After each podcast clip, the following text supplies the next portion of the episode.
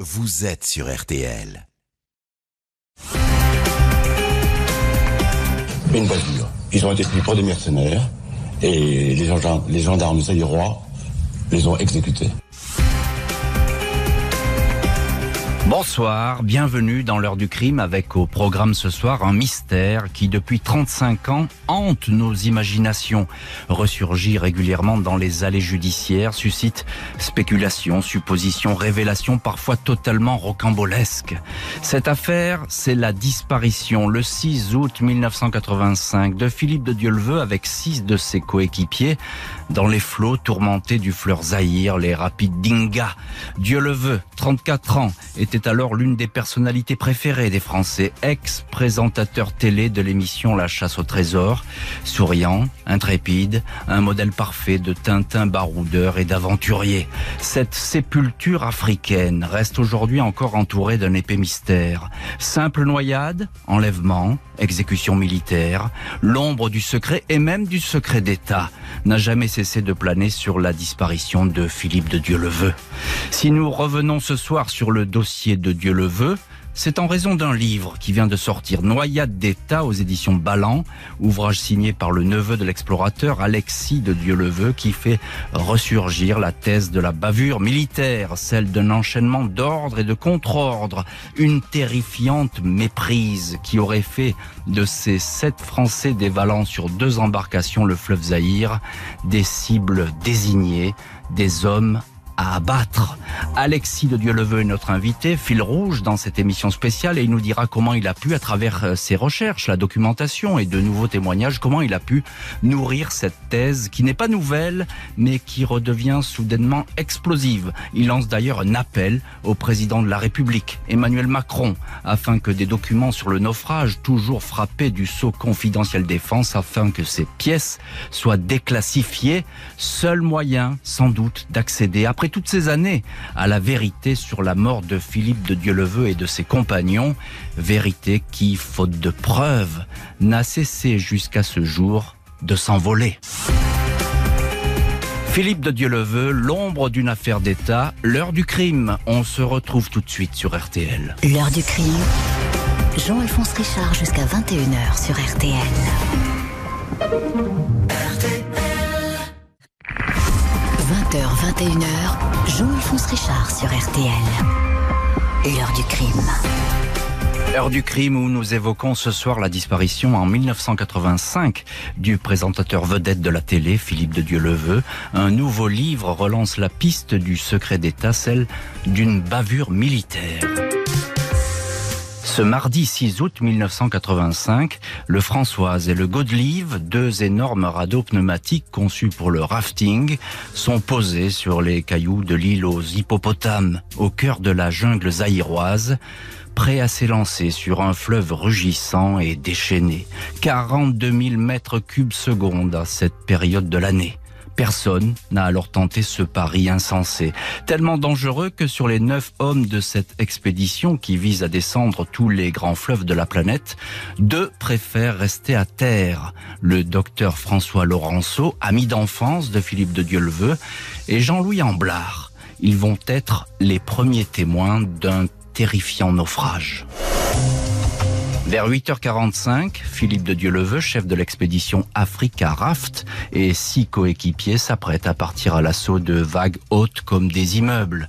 10 à 15 mètres de haut, des vagues portefeuilles, comme on les appelle. Ce raid nautique hors norme, a débuté à 2500 km de là, sur le lac Tanganyika, mais c'est la première fois que ces participants affrontent un tel paysage. Les sept hommes embarquent, sanglés dans leur gilet de sauvetage, mais sans être arrimés à leurs embarcations. Aussitôt mis à l'eau, les bateaux filent à toute vitesse vers l'aval du fleuve Zahir. Dans un voile d'écume, on a du mal à les distinguer depuis la rive. Au bout de 300 mètres, les radeaux sont happés dans un méandre. Là, les deux équipages disparaissent alors dans le fracas de l'eau qui percute les récifs, des rochers tranchants comme des rasoirs. Plus personne ne reverra vivant Philippe de Dieuleveux et ses compagnons. Les liaisons radio sont immédiatement coupées.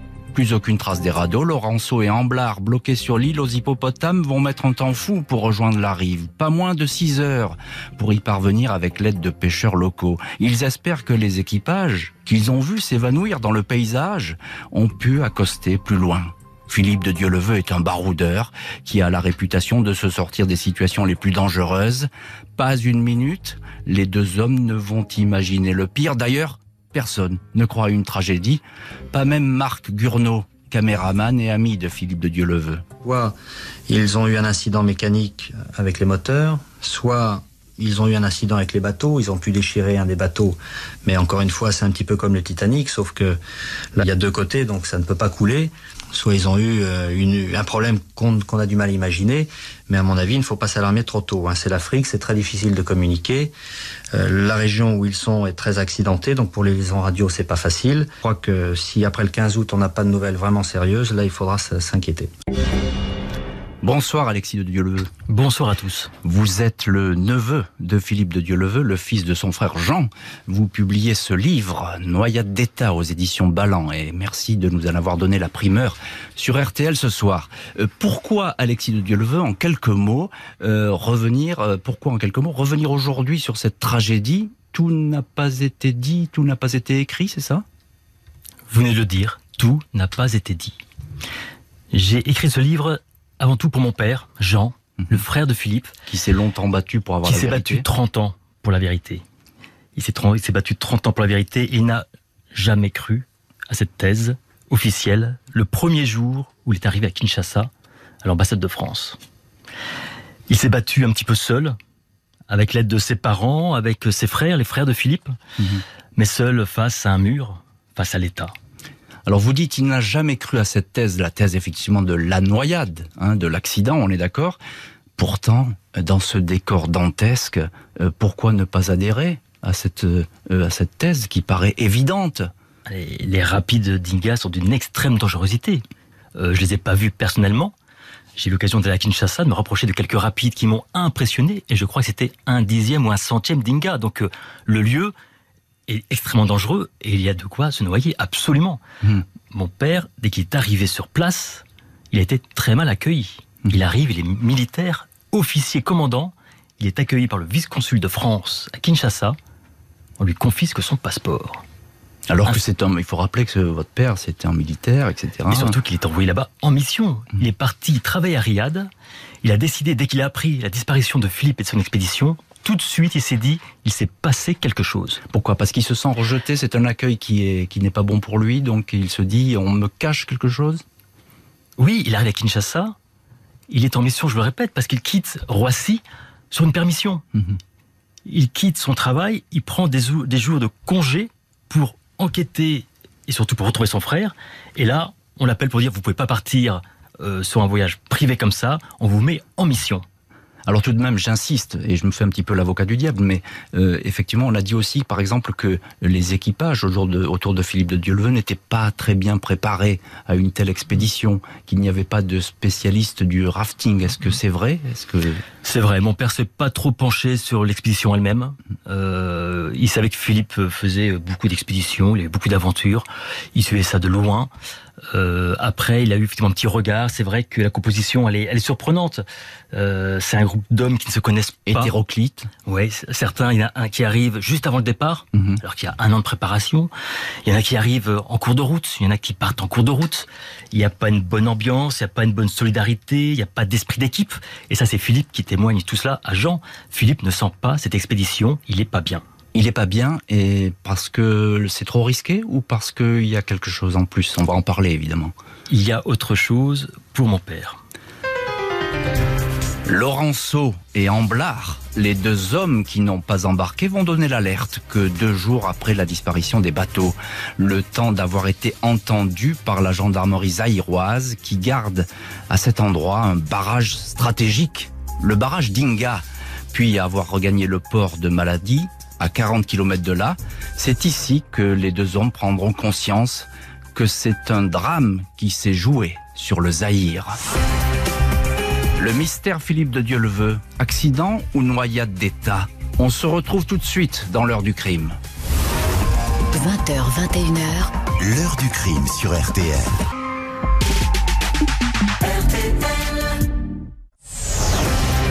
Jean-Alphonse Richard sur RTL. L'heure du crime. Heure du crime consacrée à la disparition de Philippe de Dieuleveux avec Noyade d'État, le livre révélation d'Alexis de Dieuleveux. Après le naufrage, les militaires sont à pied d'œuvre. Une enquête tortueuse commence. Il faut attendre deux jours, le 8 août 1985, pour que l'ambassade de France à Kinshasa soit prévenue de la disparition de l'animateur aventurier Philippe de Dieuleveux et de six de ses coéquipiers. Le temps que les deux membres de l'expédition qui avaient refusé d'embarquer, trop risqué, puissent quitter le fleuve Zaïre et rejoindre la civilisation. La 31e brigade parachutiste zaïroise encadré par des militaires français, puis le deuxième REP mène les recherches. Le fleuve, tumultueux, est survolé depuis un hélicoptère. Le jour qui suit, enfin un signe de vie, du moins le croit-on. Les deux bateaux sont retrouvés. Le Godelive est à 300 mètres à peine de son point de départ, retourné, moteur détérioré. Le Françoise, plus à naval, est intact, mais aucune trace humaine. Dans les jours qui suivent, des affaires des équipages sont retrouvées dans un village. Rien d'étonnant, les pêcheurs du coin collectent tout ce que charrie le fleuve. 23 jours après le drame, un premier corps est retrouvé, identifié grâce à sa dentition, celui du Belge Guy Colette. Cause de la mort, selon le légiste, noyade. Le 6 septembre, un deuxième corps, un buste atrocement mutilé à 90%, disent les militaires, est découvert. À la morgue de Kinshasa, le docteur Nzouzi Ntoula est affirmatif. C'est bien le corps de Philippe de Dieuleveux. Le 11 septembre, le consul de France envoie un téléx à Jean de Dieuleveux, le frère de l'animateur. Le corps de Philippe a été retrouvé et a pu être identifié. On saura, un mois plus tard, avec la contre-autopsie de l'Institut médico-légal à Paris, qu'il n'en est rien ce corps restera à jamais anonyme, sans doute le premier mystère dans une affaire qui va susciter davantage de questions que de réponses. Alexis de Dieu le veut, on s'arrête un instant sur euh, cette première phase, si je puis dire, des investigations. Et on va les prendre, si vous voulez bien, dans l'ordre a priori un naufrage accidentel. Hein, c'est la thèse qui est développée d'entrée. Euh, et parmi les indices, il y a ces deux bateaux. Qu'est-ce qu'on peut en dire de ces deux bateaux? Est-ce qu'ils parlent? Ils peuvent parler, oui, parce qu'il y a un bateau qui est complètement euh, désossé, il n'y a que l'armature métallique qui reste. C'est mhm. très surprenant. Les boudins ont disparu. Il y a un autre qui est intact, mhm. qui aurait eu quelques chocs. Le Françoise. Le Françoise, le bateau de Philippe. Euh, les rafts avaient des postes radio militaire, insubmersible, avec des grandes antennes. L'antenne du Françoise est intacte, le bateau ne s'est pas retourné. Le moteur va peut continuer à fonctionner? Je crois, oui, attaque. Donc euh, on sait que ce bateau a accosté. Et surtout, il y a des témoins. Il y a des témoins, et on n'en parle pas assez des témoins. Aujourd'hui, on parle d'un témoin, qui est l'ingénieur Atunga Tunasi, un ingénieur zaïrois, qui lui dit avoir vu trois blancs accostés sur une plage en face d'Inga. Mhm. Et puis le lendemain, il dit trois blancs trois noirs, le 6 août, le 7, il ne sait plus. Oui, on ne sait pas très bien à quel moment il a vu ces personnes. Hein. Alors, la mémoire ou une pression. On ne parle pas des autres témoins. Ce n'est pas un témoin oculaire dans cette histoire. C'est cinq témoins et on n'en parle pas. Ce livre parle de ces témoins. Il y a trois témoins qui sont des, euh, des techniciens du barrage, mmh. qui étaient sur les bords du fleuve, qui savaient que les bateaux allaient passer, sont descendus les voir. Ces techniciens ont été interrogés par le lieutenant-colonel Loïc de Chazal, médecin militaire, un des premiers officiers à s'être rendu sur place. Il les a vus, il a récolté leurs témoignages, trois témoins, trois versions identiques, trois blancs sur une plage en face. Extrêmement troublant, et là, euh, on donne des dates, on donne des heures, on sait à peu près? Ils ont disparu le 6, le 7, c'était peut-être euh, Loïc de Chazal a dû intervenir le 8, je hmm. pense. Hmm, hmm.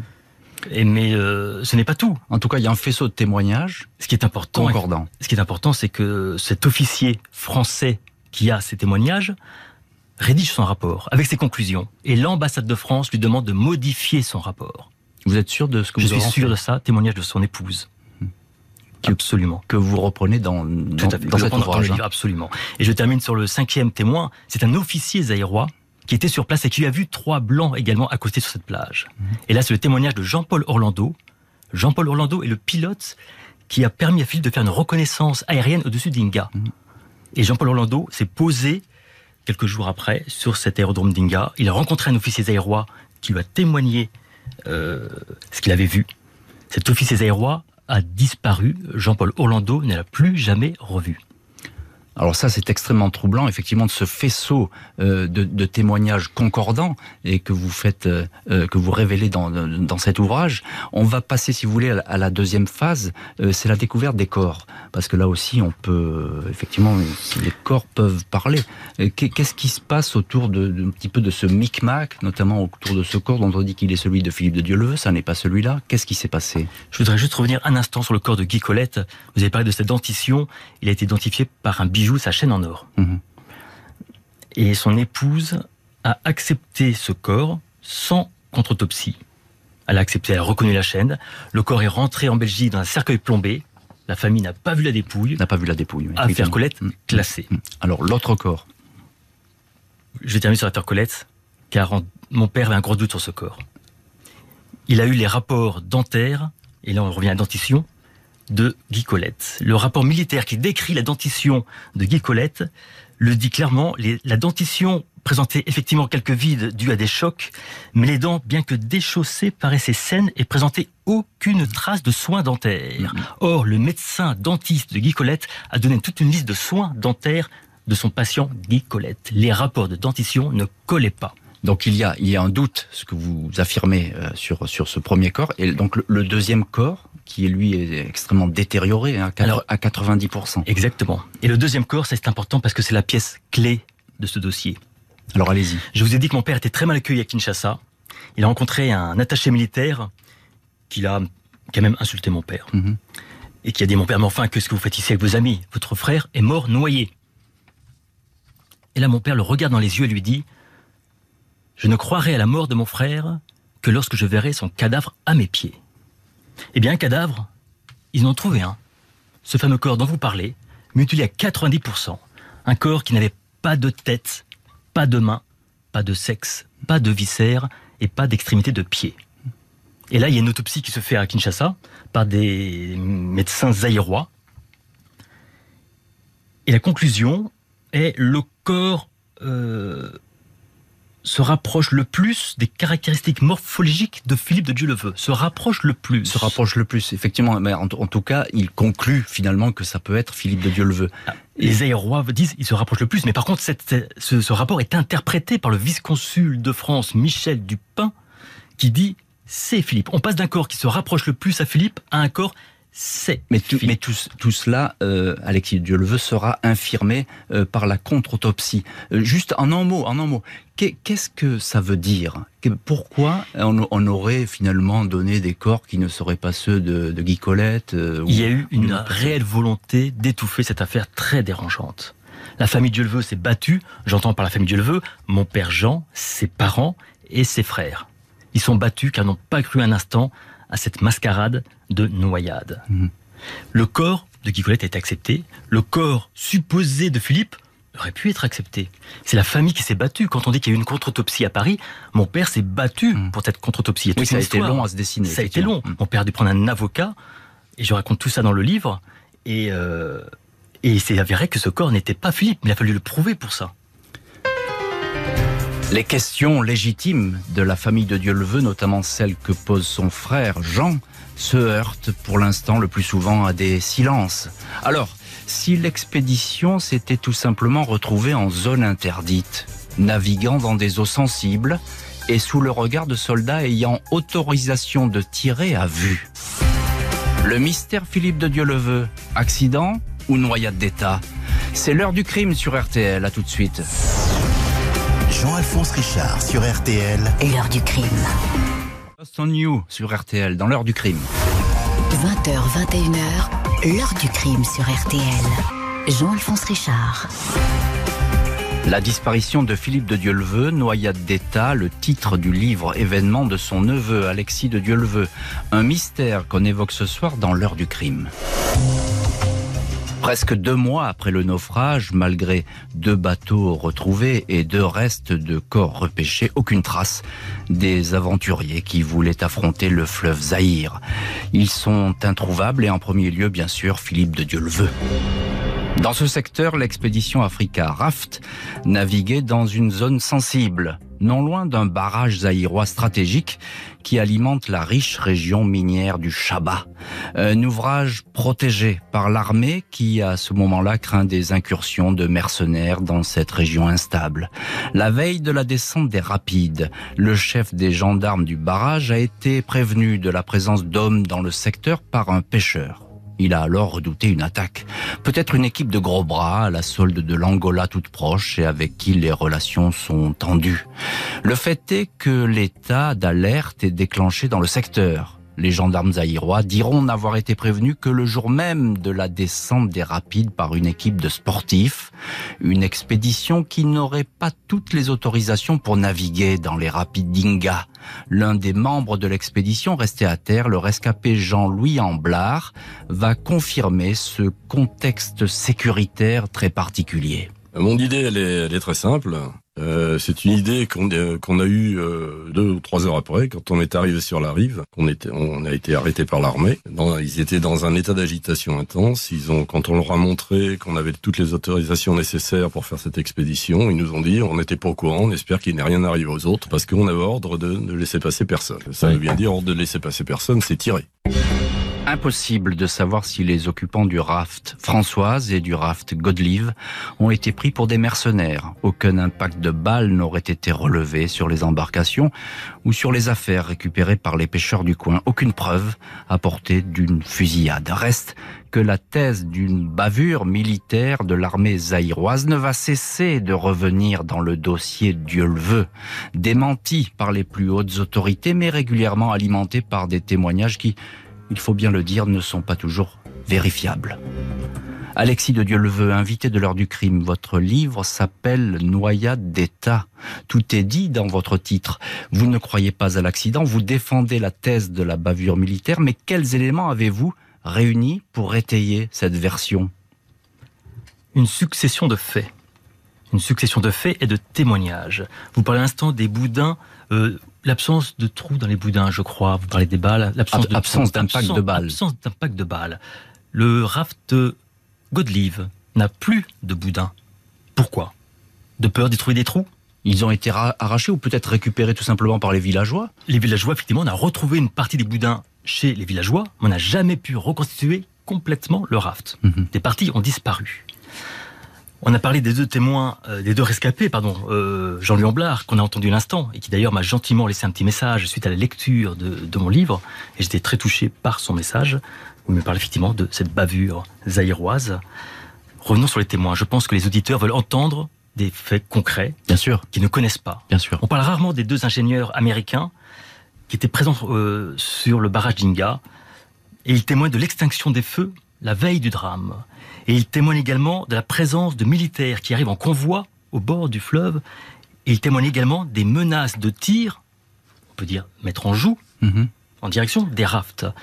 Et il se trouve que les deux rescapés, le docteur François Laurenceau et Jean-Louis Amblard, suite à leur interrogatoire, on leur a demandé de signer un papier comme quoi ils n'avaient entendu aucun coup de feu. Mhm. Aucun coup de feu. On parle de noyade, pourquoi parler de coup de feu?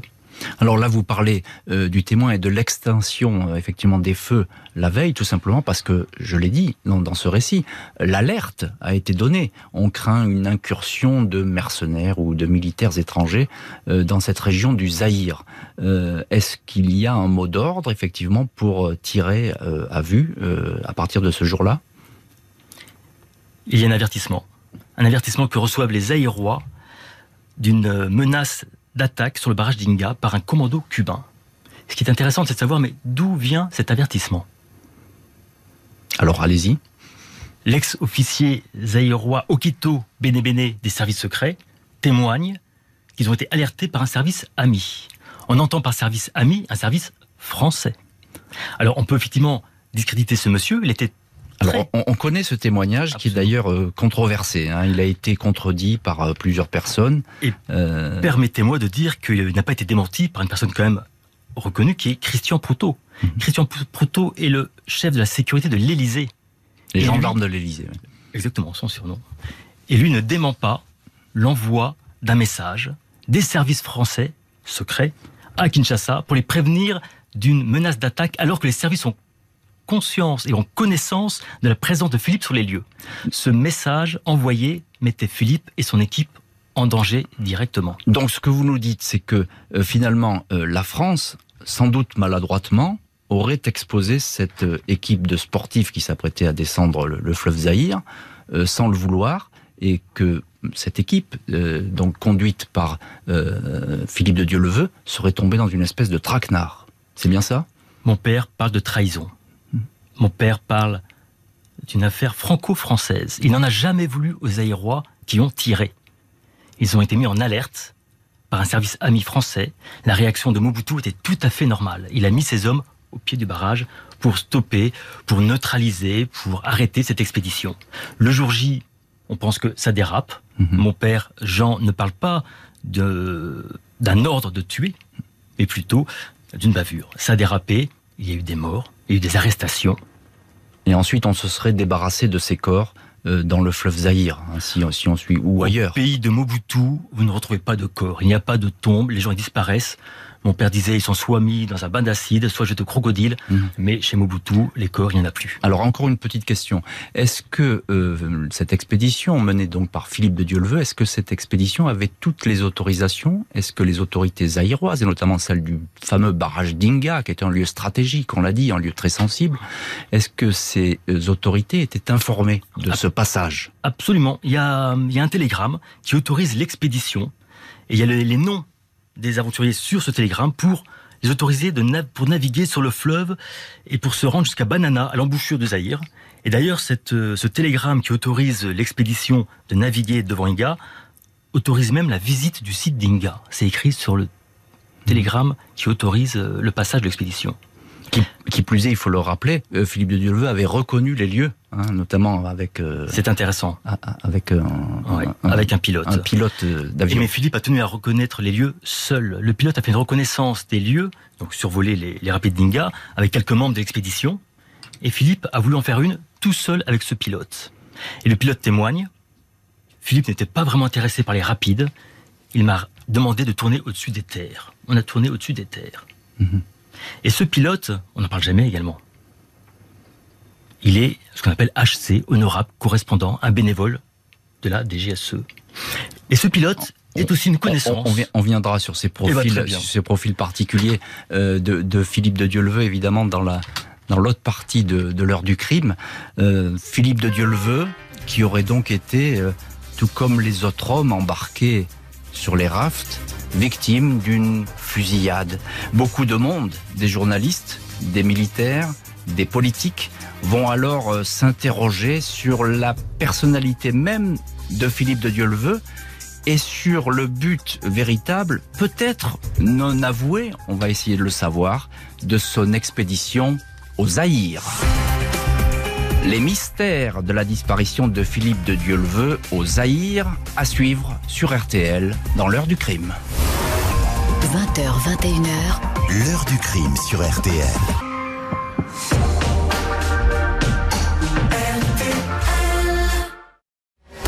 l'heure du crime, présenté par Jean-Alphonse Richard sur RTL.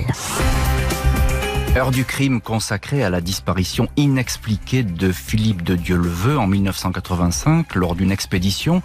Noyade, bavure militaire, aurait-il pu être expressément visé? Philippe de Dieu-le-Veut a eu 34 ans, un mois avant de partir pour le Zaïre. On le connaît évidemment à l'époque pour La chasse au trésor, l'une des émissions les plus populaires de la télé. Salopette rouge, Dieu le veut, sportif intrépide, sillonne le ciel français en hélicoptère. On sait moins alors qu'il est capitaine de réserve au sein du service Action de la Direction générale de la sécurité extérieure, la DGSE, les services d'espionnage français. C'est son frère, Jean, qui révélera cette étiquette neuf ans après le naufrage.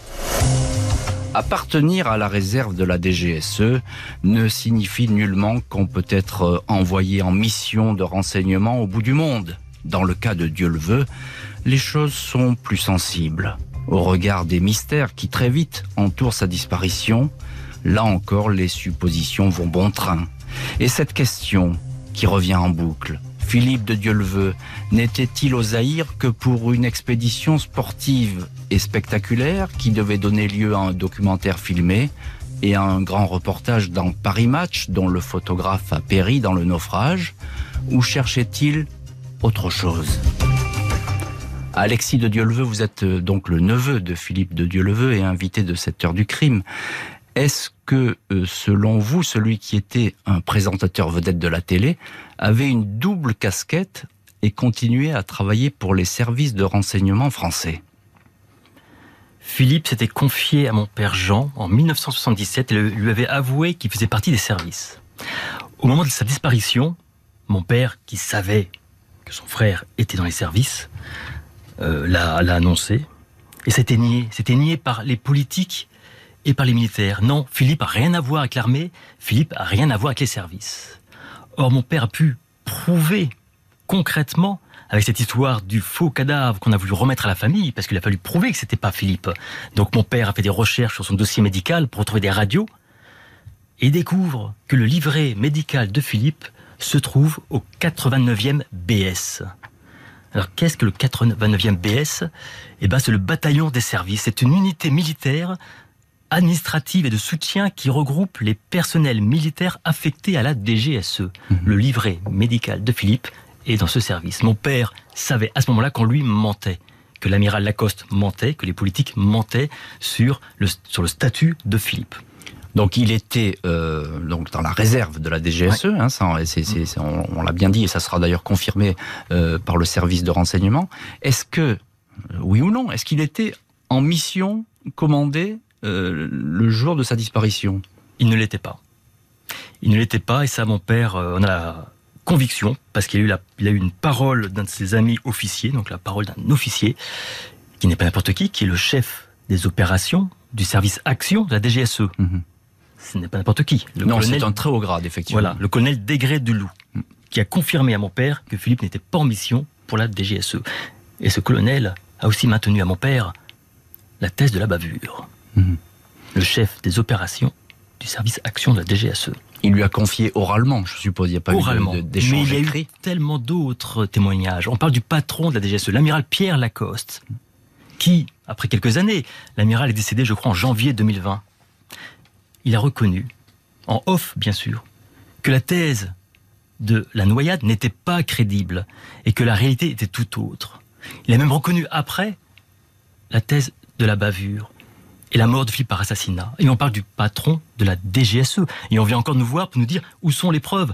Moi, j'ai envie de dire, de qui se moque-t-on mhm. Cette histoire n'est que mensonge et manipulation. Donc il y a toute une somme de, témoignages, effectivement, de, très haut gradés euh, de l'armée française qui iraient, selon vous, euh, dans, le, dans le même sens. Euh, pourquoi ces témoignages, finalement, jusqu'à présent, jusqu'à aujourd'hui, sont, sont laissés, sont restés lettres mortes? La loi du silence. On ne parle pas. Mon père devait écrire ce livre. Il voulait écrire un livre. Il nous le répétait, nous, ses enfants, j'ai un frère et deux sœurs. Un jour, il y aura un livre. Alors c'est étrange qu'il a jamais dit je vais écrire un livre. Il y aura un livre. Mhm. Pourquoi il l'a pas écrit? Bon, ça l'ennuyait parce que mon père était, euh, quand il a quitté l'armée, était plus artiste. Il peignait, il écrivait des chansons, des poèmes, des textes, et ce type d'écriture l'ennuyait. Mais il aurait, il aurait dû écrire ce livre, et euh, ça n'a pas été fait plus tôt. Donc maintenant, effectivement, ça fait 35 ans ça fait beaucoup d'années. Il est temps que tout cela cesse. Et c'est vous qui avez pris le, relais effectivement pour écrire ce livre. Euh, j'aimerais qu'on revienne un petit peu sur ce que vous disiez tout à l'heure, qui me paraît très intéressant. C'est le, l'état psychologique de Philippe de Dieuleveux.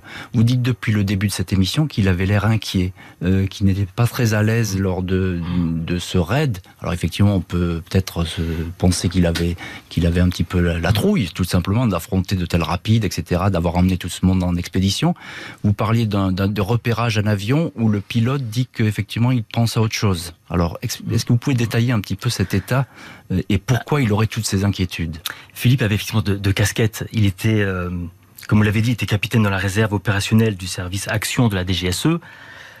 C'était un soldat dans l'âme, euh, mais il était avant tout un reporter, un journaliste, un homme de l'image. Donc d'un côté, on a quelqu'un qui est dans le renseignement, le silence, le secret, et de l'autre, on a quelqu'un qui est dans l'information, la divulgation, le partage. Alors est-ce que, est-ce que sa curiosité de reporter n'aurait pas pris le dessus sur son devoir de réserve et de discrétion? Est-ce que euh, il dérangeait? Est-ce que Philippe dépassait les limites? A-t-il voulu mettre son nez dans des affaires qui ne le regardaient pas? C'est possible. Mhm. Et c'est vrai qu'il a témoigné à mon père qu'il sentait pas cette expédition. Philippe s'était livré euh, à Christian Proutot lors de son séjour à Paris. Et il lui avait dit que... Avant, avant de partir, donc. Hein. Donc avant de partir, il a fait un aller-retour sur euh, sur Paris euh, juste avant euh, le drame, quelques jours avant le drame d'ailleurs. Il est monté sur Paris et d'ailleurs il l'a rencontré parce qu'il devait retrouver sa femme Diane, qu'elle allait accoucher Mhm. de leur troisième enfant. Il a été monté pour la naissance de son troisième enfant. Il n'est pas resté pour la naissance. Il est reparti un peu contraint. Il a- ne lui ressemblait pas. Je peux pas vous en dire plus euh, là-dessus, mais c'était oui, il est pas resté pour la naissance. Il y avait autre chose, il y a une pression. Il a rencontré Christian Proutot, et là, Christian Proutot lui dit ça devient intéressant ton expédition. Tu vas arriver sur le, le- les rapides d'Inga. Et Philippe reconnaît qu'il s'ennuie un petit peu pendant l'expédition. Il dit ça va devenir effectivement intéressant, mais c'est pas Inga, c'est autre chose. Ça, c'est sa réflexion, c'est autre chose. C'est ce que dit Philippe à Christian Proutot. C'est le témoignage de Christian Proutot, Qui, qui vous a confié Christian Proto, qui l'a confié sur les ondes. ex-gendarme de, de Absolument, il a confié ça sur les ondes, tout à fait. qui a Que- confié. Mais ça voudrait dire quoi? Ça voudrait dire que Philippe de Dieuleveux avait, euh, des, je sais pas, des, des rendez-vous secrets, des personnalités Philippe à a voir? demandé également à Christian Proutot lors de cette réunion euh, que Christian Proutot lui procure des armes et des moyens radio légers. Je vous ai parlé des radios. Des armes? Des armes. Alors, mais des armes, des petites carabines de me- calibre 22 long rifle. Pour se défendre, Mais plutôt bon, des animaux. alors. Oui, enfin, c'est comme des balles, euh, vous, vous tuez avec une balle de l'orif. Euh, et des moyens radio légers. Pourquoi? Les rafts étaient déjà équipés de gros postes Thomson militaires, insubmersibles. Et d'ailleurs, l'expédition testait ces derniers postes de l'armée. Donc il y avait un test militaire.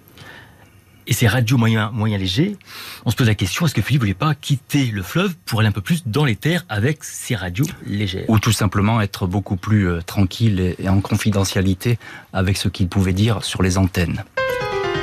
35 ans après le naufrage, les thèses se superposent et les doutes ne s'effacent pas.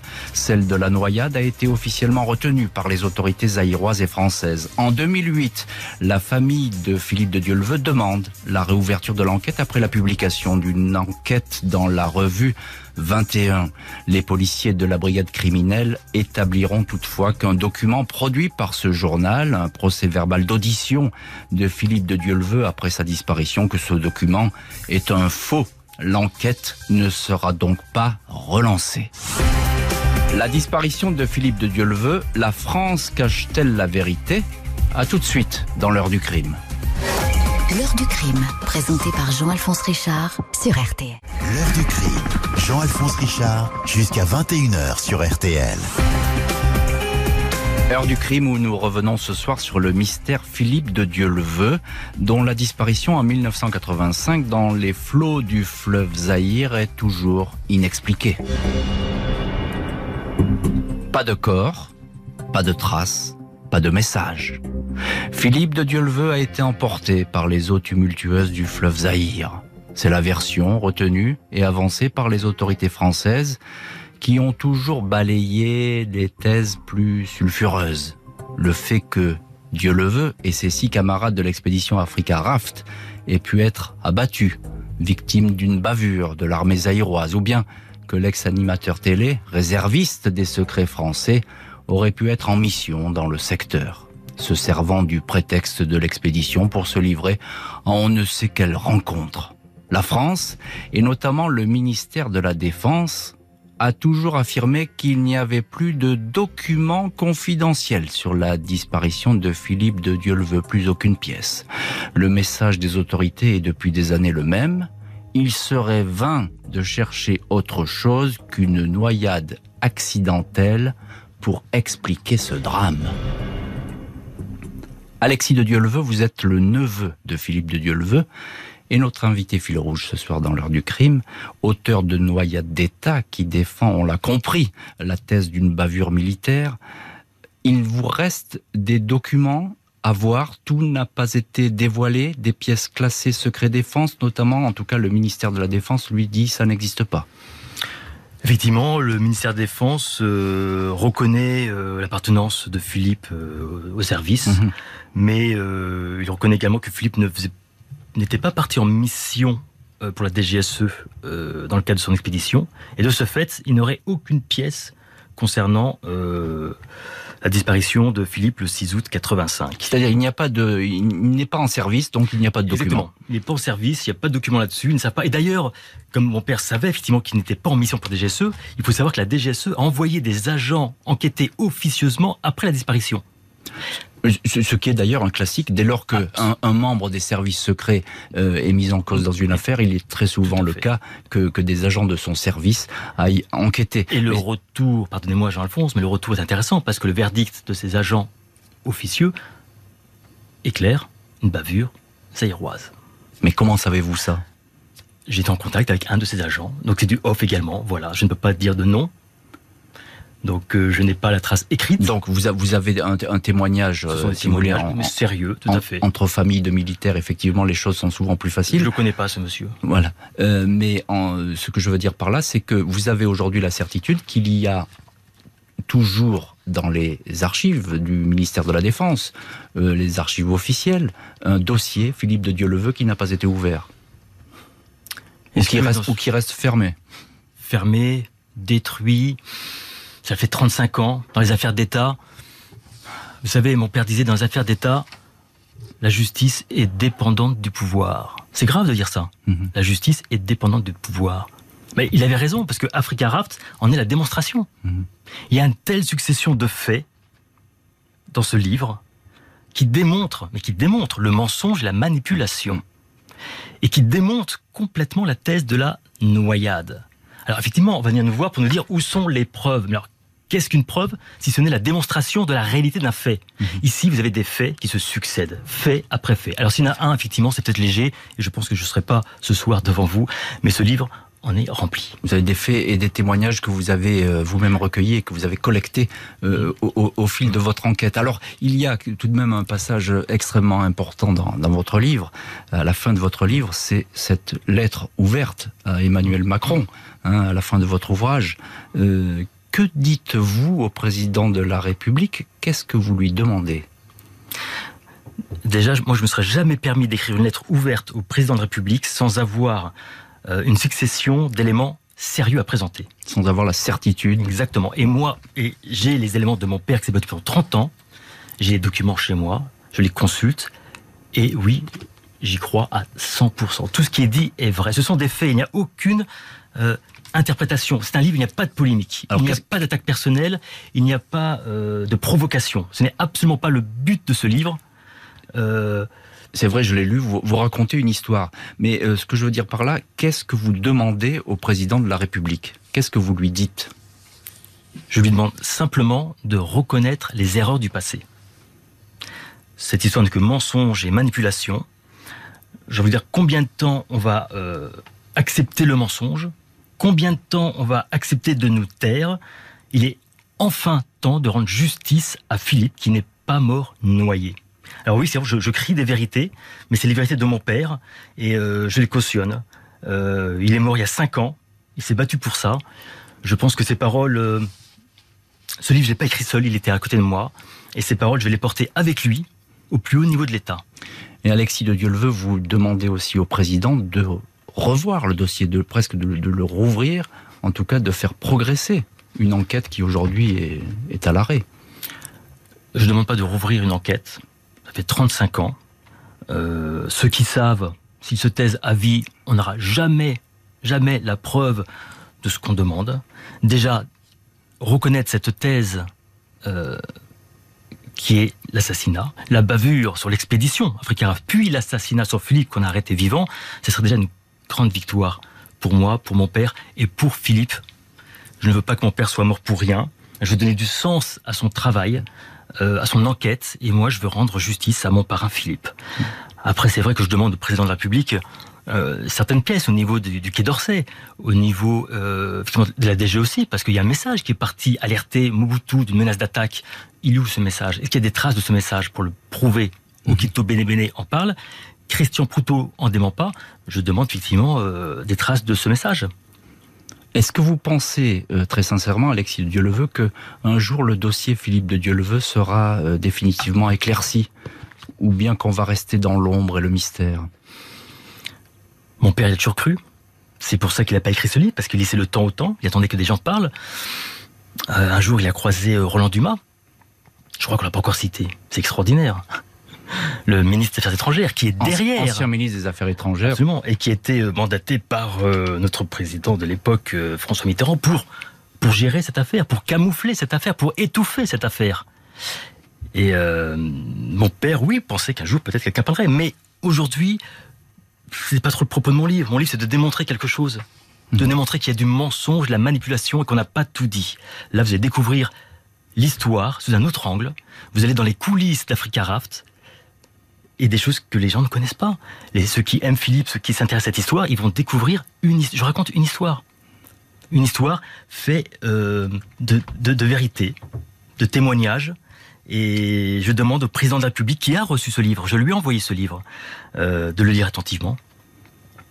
Et puis euh, de ne pas fermer les yeux, de ne plus fermer les yeux, de ne plus se taire sur ce type de mensonge d'État.